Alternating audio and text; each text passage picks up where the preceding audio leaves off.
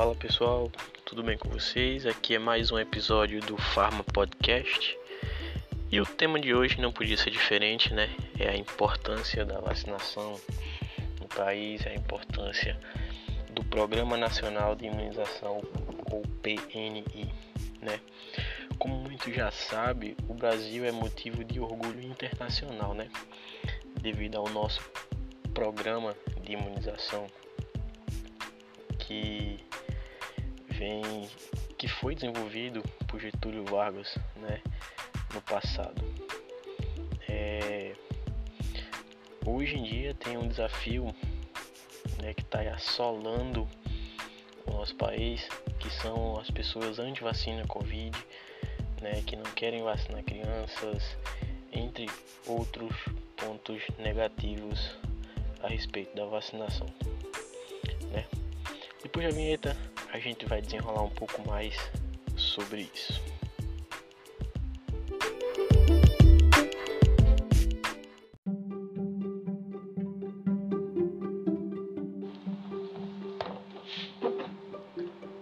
Motivo de orgulho internacional, mas também de revolta e preocupação, a vacinação no Brasil já passou por diversos cenários desde que chegou ao país em 1804, quando a varíola era a a, a epidemia predominante, né?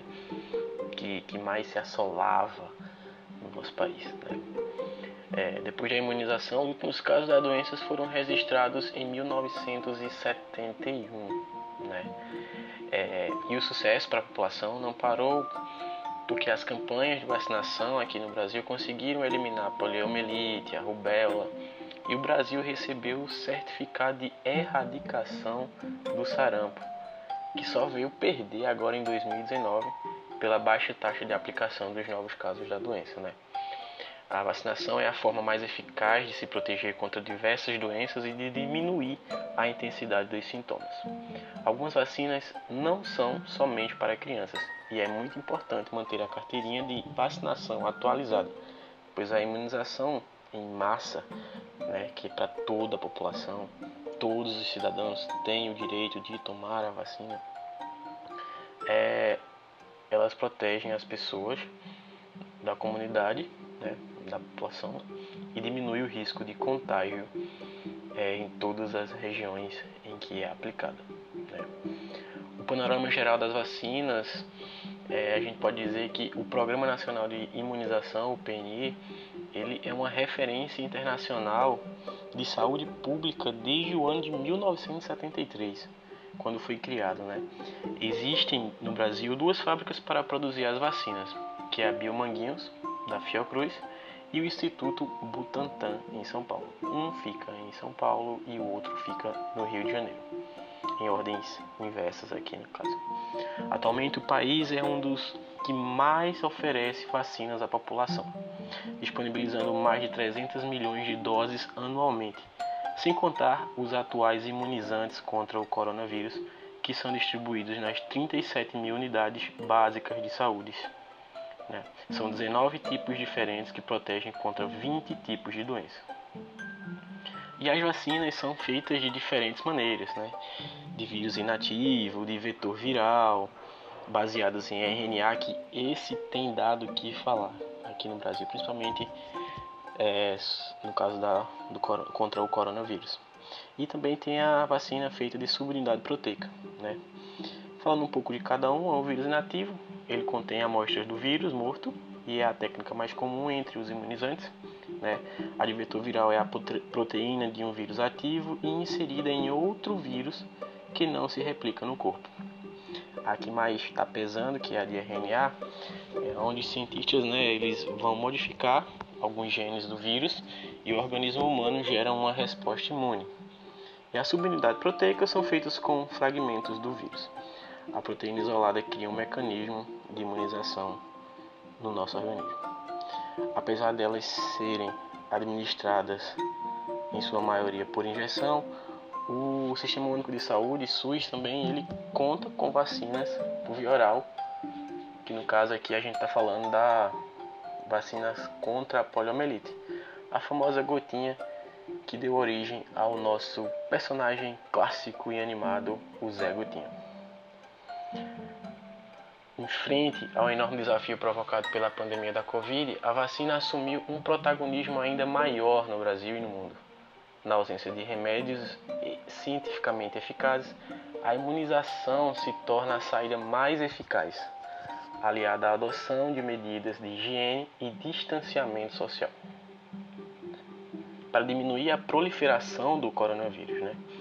Tudo isso tem que ser feito. Ah, não adianta eu estar tá lá, tomei minha vacina, amanhã eu tô numa aglomeração, amanhã eu tô num lugar insalubre, amanhã eu tô num ônibus, no metrô. Eu sei que é difícil para quem trabalha não pegar essas esses meios de transporte, mas infelizmente a vacina por si só ela não vai dar conta de te dar uma imunização se tu também não está colaborando para tua própria é, imunização de forma ampla, né? E também os nossos governos estaduais, municipais, não têm nos ofertado né, algum tipo de melhora nesse quesito, né? É, como todos já sabem, o Brasil iniciou a vacinação no dia 17 de janeiro deste ano e até o momento, né, é, apenas 2,5% da população recebeu duas doses imunizantes.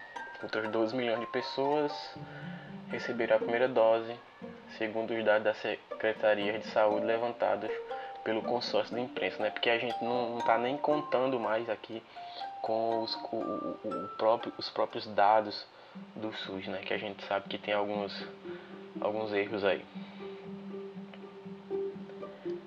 São usados atualmente é, as vacinas Coronavac, Oxford, Janssen e Pfizer no Brasil. O único país a vacinar mais de 80 milhões de pessoas em três meses foi um feito atingido na campanha de 2010 contra o H1N1, o Brasil coloca o seu histórico à prova e as vacinas se mostram mais uma vez um antígeno seguro e essencial para salvar vidas. É, algumas das perguntas que vocês podem estar se fazendo ou que se fazem até hoje: vacinas contra Covid-19 causam alergia? Sim, todo produto químico pode provocar alergia, né? até mesmo cosméticos amplamente usados. Entretanto, não há risco até o momento de reações alérgicas relevantes relacionadas a vacinas contra o coronavírus. Né? Posso pegar Covid tomando uma vacina feita com o vírus da doença? Não existe esse risco, pois as vacinas são produzidas sem usar o coronavírus completo. O imunizante, por exemplo, da AstraZeneca, utiliza outro vírus inofensivo. A Coronavac usa o coronavírus inativado, que não tem capacidade de se replicar no organismo humano. Posso tomar duas vacinas diferentes? Não é recomendável, né? Tomar um tipo de vacina contra a Covid-19 na primeira dose e o outro tipo na segunda dose. Mas, se é o que tiver, a gente tem que se imunizar da forma que pode também, né? Após a segunda dose, a pessoa já está imunizada? Não. Os estudos indicam que o tempo médio para maturação do sistema imunológico é de um mês, tá? É por isso que tem gente aí já tomando terceira e alguns municípios do Brasil começaram a aplicar a quarta dose nos seus grupos é, do momento, né?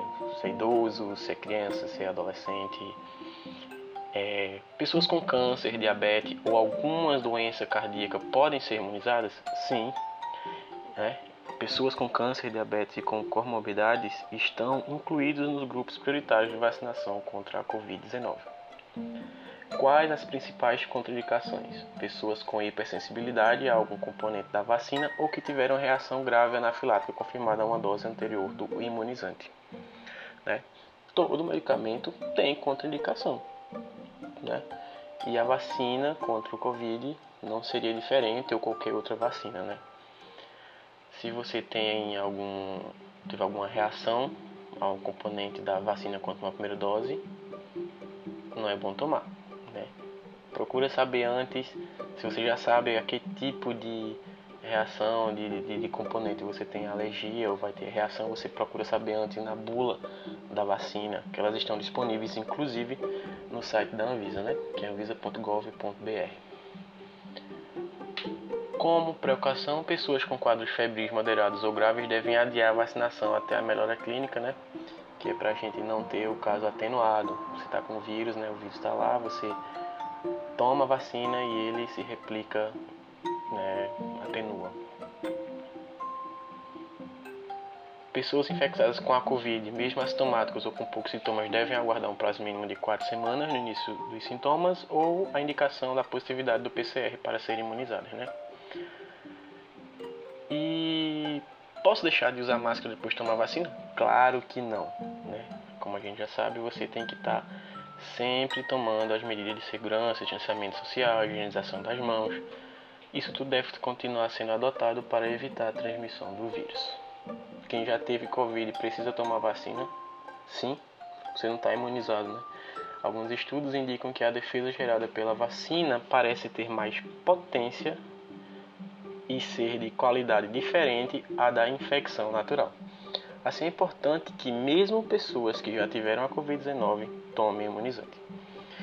Todos esses textos aqui foram reunidos através do site da Organização Mundial da Saúde, da Organização Pan-Americana de Saúde, Secretaria de São Paulo e de Pernambuco, tá? Esse foi mais um Pod Farmacast. Eu sou Paulo Oliveira e obrigado pela sua audiência. Valeu.